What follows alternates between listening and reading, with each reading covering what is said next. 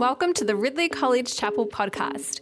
Our mission is to equip men and women for God's mission in a rapidly changing and increasingly complex world. For more information, visit ridley dot e d u dot a u. Uh, the reading this morning comes from uh, the book of Acts, chapter twelve, beginning at verse one and through to verse twenty-four. It was about this time that King Herod arrested some who belonged to the church, intending to persecute them.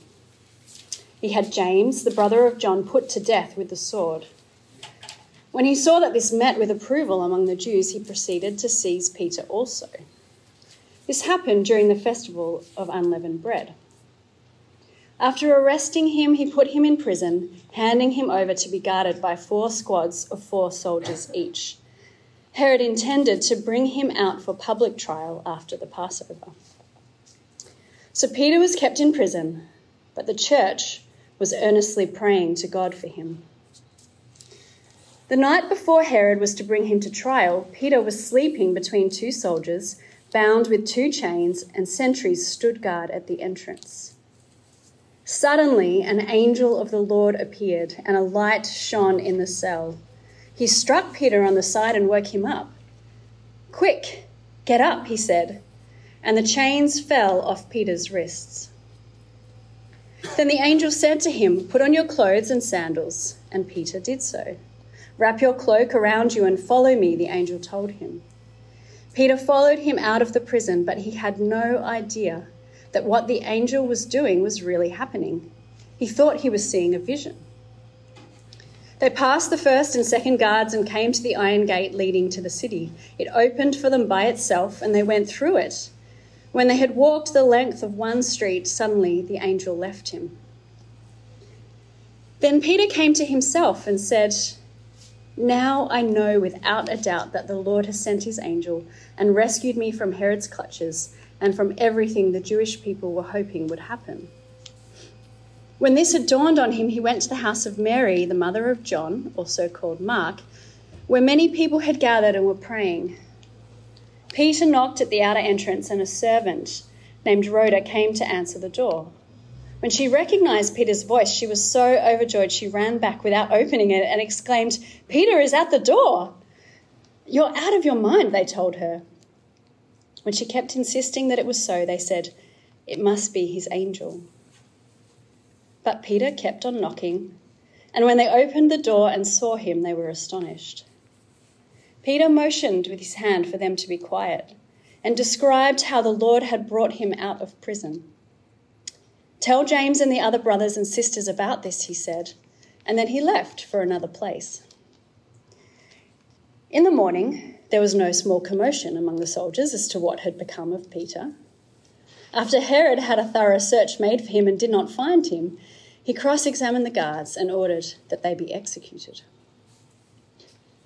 Then Herod went from Judea to Caesarea and stayed there. He had been quarrelling with the people of Tyre and Sidon. They now joined together and sought an audience with him. After securing the support of Blastus, a trusted personal servant of the king, they asked for peace because they depended on the king's country for their food supply. On the appointed day, Herod, wearing his royal robes, sat on his throne and delivered a public address to the people. They shouted, "This is the voice of a god, not of a man." Immediately, because Herod did not give praise to God, an angel of the Lord struck him down, and he was eaten by worms and died. But the word of God continued to spread and flourish. This is the word of the Lord. Thanks. Thanks be to God.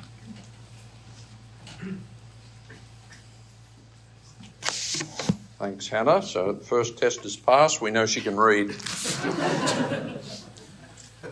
So it's uh, you can just kind of feel the excitement in the room, can't you, with week one and the semester starting. And uh, just to give you a little, little bit of a glimpse of where you're heading, my experience is you arrive at college lost for words, because basically you want to know more about how to define justification, what's ecclesiology and eschatology and where are we all heading and all the rest, yep. And then after a while you're lost among words because there are so many words we throw at you at college. And then eventually when you graduate, you can't say anything in less than twenty minutes, and you start every sentence with, on the one hand. And then when you reach the point of fifty-minute answers, we offer you a place on the faculty. Now, so there are some risks uh, about being at college, aren't there? Along with the great blessings which we hope you'll experience during your time, um, there are some risks that uh, come with, as I've just described, the kind of replacing of uh, authentic, genuine spiritual experience with the excitement of intellectual endeavour. And that's what we offer you at college, but we also give you chapel to kind of ground you, as Rhys was saying. And one area to focus on while you're at college is uh, personal and corporate prayer. So that's what we've, we're looking at today, the need to continue praying. Yep. Um, so th- the topic of prayer was, it, it kind of goes in waves. In, uh, in my uh, twenties and late teens, there were lots of books about prayer, and I remember compiling a list of things you have to do to get your prayers answered. So just to run through them, you have to pray in faith, and you can supply verses for all these things. You have to pray according to God's will, with no unconfessed sin, persistently where two or three are gathered, living considerately with your spouse and in Jesus' name. Yep, so if you tick all the boxes, bingo, you uh, get your prayer answered. That's what I used to think anyway. Well, Acts twelve is actually a case study in answered prayer. I mean, simply put, Uh, Luke could have just cut out all the words and said very briefly, Peter's in prison, the church prayed, God answered, and he got set free. Yep, that could be it.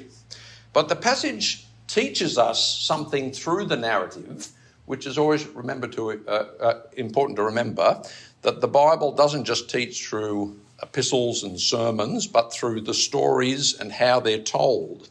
And Acts twelve is a great case study in this.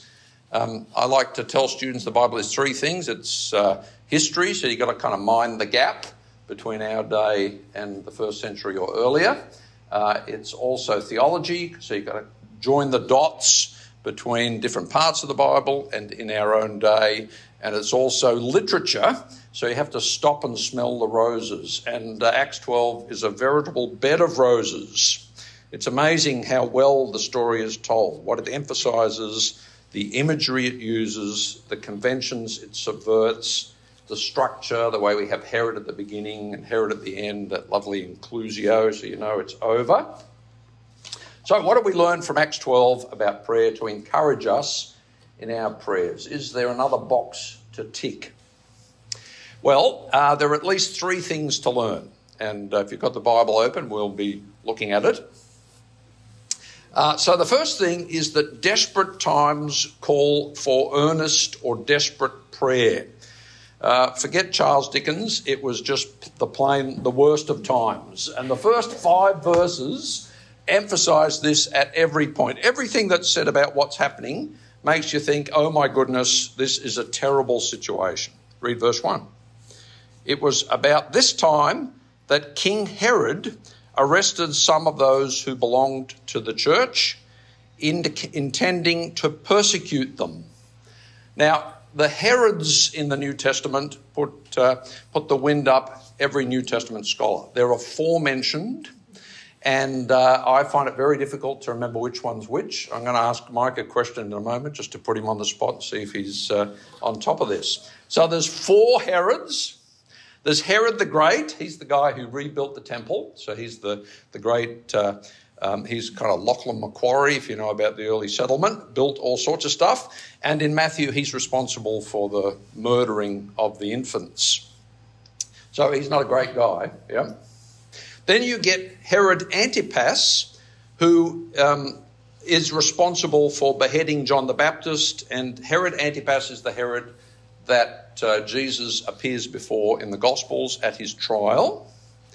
Then you get the one we've got here, Herod Agrippa the First. So you've got father, um, son, and then grandson.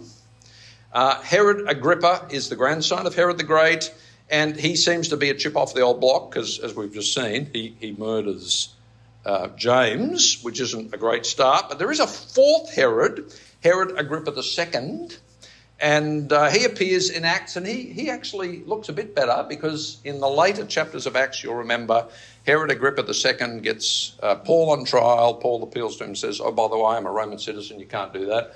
And uh, he lets him keep going for a while, and we're not sure what happens after that. So my question for Mike is, Herod the Tetrarch, which one is that? And the Gospel of Luke, that would be Herod Antipas. Well done, yeah. Okay, so uh, as I said, the first few verses really put everyone at, at um, it's a terrible situation, and we just don't know how on earth the church is going to get out of this. So have a look at with me. So in verse two, Herod, uh, which one is it again? Herod Agrippa the First had James, the brother of John, put to death with the sword. So that's not a great start. Uh, when he saw this met with approval among the Jews, he proceeded to seize Peter too. So he kind of got a boost in his poll ratings that week. And like any good politician, he thought, yeah, we'll, we'll carry on with that. That seems to be working well. Uh, this happened during the festival of unleavened bread. After arresting him, he put him in prison, handed him over to, the, to be guarded by four squads of four soldiers each. Again, the details are important here, aren't they? They emphasise just how bleak the plight is for the church and specifically for Peter. And here's his intention. Herod intended to bring him out for public trial after the Passover. Then verse six, the night before Herod was to bring him to trial, Peter was sleeping between two soldiers, bound with two chains. Sentries stood at the guard, uh, stood guard at the entrance. Now, there's one glimmer of hope mentioned, isn't there, in verse five? Peter was kept in prison, but the church was earnestly praying to God for him. Desperate times call for desperate prayer. Now, interestingly, the word desperate is used in different parts of the Bible, just a few times actually. In Luke twenty-two, Jesus sweats great drops of blood and prays earnestly. Same word that we have here. So earnest prayer. Uh, and then uh, if you look at the Greek Old Testament, uh, Jonah three verse eight, the Ninevites prayed earnestly to avoid God's judgment. So I think earnest prayer is an interesting one. It's another box to tick. Um, often our prayers I wouldn't describe as earnest. I'd say they're polite, they're eloquent, they're measured, they're kind of casual. Lord, please do this. If you get around to it, no hurry. Uh, it's up to you. Yep, that's the kind of tenor of our prayers. And very often we kind of evaluate each other's prayers. I listen to the prayers in chapel and think, oh, it wasn't bad. Could have had a bit more of this and a little bit less of that, but, uh, you know, it's okay. Well, the prayers in the Bible are very often desperate. This is a, a this is a theme of prayer in the Bible. Abraham pleads with God for Sodom. Lord, if we can find fifty righteous, how about forty? How about thirty? How about ten? Yep. And Moses, uh, when God is threatening to kill the people, says, turn from your fierce anger, relent, do not bring disaster on your people. You can feel the intensity of the prayer. Hannah prays in similar ways. David prays. Frank, insistent prayers. Psalm sixty-one. Hear my cry, O God, attend to my prayer. From the end of the earth will I cry unto you when my heart is overwhelmed. Psalm thirteen, how long, O Lord? How long? How long? Four times. How long will you forget me? Forever. So friends, are you desperate about something?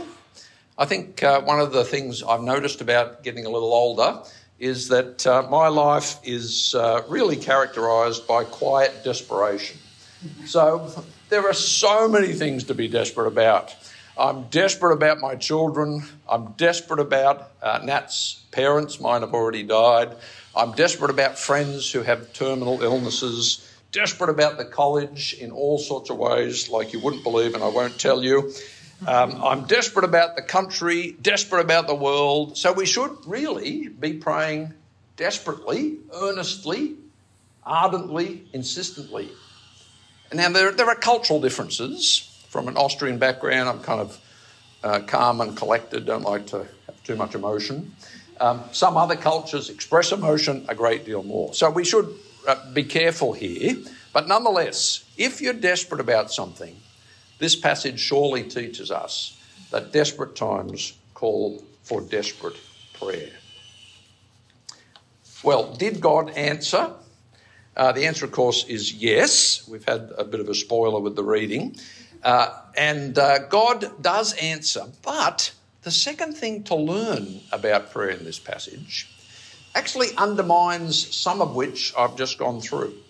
God acts when we pray, but often in spite of the quality of our prayers. Because have a look at the passage with me. The way Luke narrates this, he makes it very clear that it was quite a surprise that Peter got out of prison. In verses eight to ten, Peter's the kind of reluctant rescuee. Uh, the angel says to Peter, "Put on your clothes and sandals." Peter did so. "Wrap your cloak around you and follow me," the angel told him. Peter followed him out of the prison, but he had no idea what the angel was doing was really happening. He thought he was seeing a vision. So he kind of comes out benumbed, and uh, it's hardly like uh, Peter thinks, "At last I knew they'd answer my prayer, the Lord would answer my prayers." They passed the first and second guards, came to the iron gate leading to the city. It opened for them by itself. This is really a miraculous answer to prayer, but it's not the quality of their prayers that achieved it. Now, we see this even more when we get to the scene with Rhoda, the uh, slave girl, the servant girl. Yep, is Scott here? Yep. Yes, there's Scott. Scott has a brilliant book, Raised from Obscurity, yep, which he wrote with uh, Greg Forbes from M S T, which goes through the female characters in Luke and Acts. And when you read Scott's uh, few pages on Rhoda, it's very interesting. What, it, what he says there is that typically in the ancient world, servant girls, one, were not named in the narratives, yep, and two, they were thought to be really dumb, and three, they were usually the butt of the jokes, okay? Now, at the beginning, you think, well, maybe that's where we're heading with this, because Rhoda comes and uh, what does she say? Where am I? Uh, help me. fourteen, thank you. Uh, when she recognised Peter's voice at the door, she was so overjoyed she ran back without opening it. So it's kind of a silly thing to do. It's a comedic moment, isn't it? And uh, Rhoda really is so excited. And she comes back and says, "Peter's at the door." So at that point, in the context of the literary conventions of the ancient world, everyone's thinking, yeah, typical, typical servant girl. Yep, but look what happens. They say to her, "You're out of your mind," they told her, and she kept on insisting that it was so. "It must be his angel," they said. Peter kept on knocking, and when they opened the door and saw him, they were astonished. So the truth here is that the butt of the joke is not Rhoda, it's the apostles, it's the church. And it's a beautiful moment where the conventions of the ancient world are subverted, the world is turned upside down. And we could think back about earlier parts in Acts and in Luke where uh, the apostle quotes um, uh, Joel two, "My spirit will be poured on all people," including uh, uh, female servants and male servants. So here we have the wonderful um, early church community which did not observe the social conventions of their day. We have a passive Peter, an ineffective, preoccupied church, which un- underscores the direct intervention of God. God and God alone has acted, almost in spite of their prayers, because they don't tick many of the boxes, do they? They're not believing, otherwise they wouldn't be so surprised. Now, don't get me wrong. Their prayers, however imperfect, were the means of God rescuing Peter. So it's not like it was irrelevant that they prayed. But it's not um, so much unbelieving prayer as disbelieving prayer. I don't even know if that distinction still works in uh, uh, in your young minds. But in, back in my day, unbelief was when I can't believe something. Well, sorry, unbelief is when I don't believe something, and disbelief is when something so remarkable has happened, I just can't believe it's happened. Yep. Does that still work for anyone here? Hands up. There's probably be an age test. Yes, just a few. Yes, thank you. Yes, and so what we have here is disbelieving prayer. So that's the other box to tick, friends. You pray to the God who will blow you away with his answers. And that's made very clear in verse seventeen. How do we? How, how is it that Peter gets uh, uh, rescued? The Lord had brought him out of prison. Everything in the passage underscores that point. So, desperate times call for desperate prayer. God acts in spite of the quality of our prayers. The third thing we see here is the most important. To whom we pray is more important than how we pray.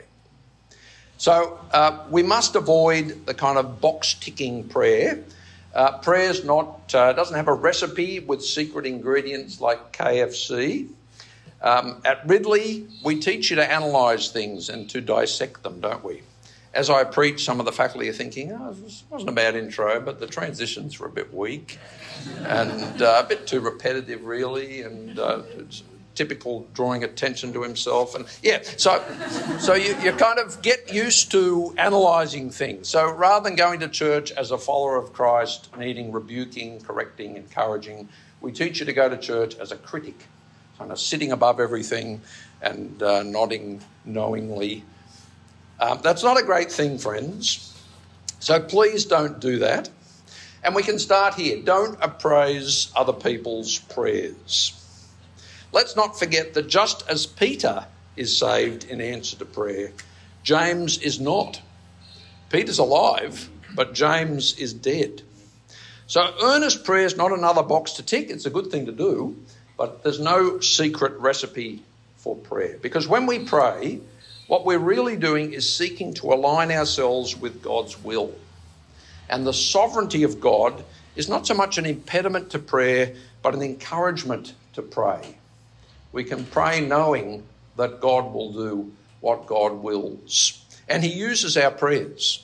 So that's uh, something to explore in your theology class. Uh, we pray, even when we pray earnestly, we realise that the fight against God is futile. And we learn that at the end of the passage. See what happens to Herod. So come back to Herod. Uh, Herod proves himself to be a piece of work again because uh, uh, um, he orders that the guards be executed. That's a kind of yikes moment.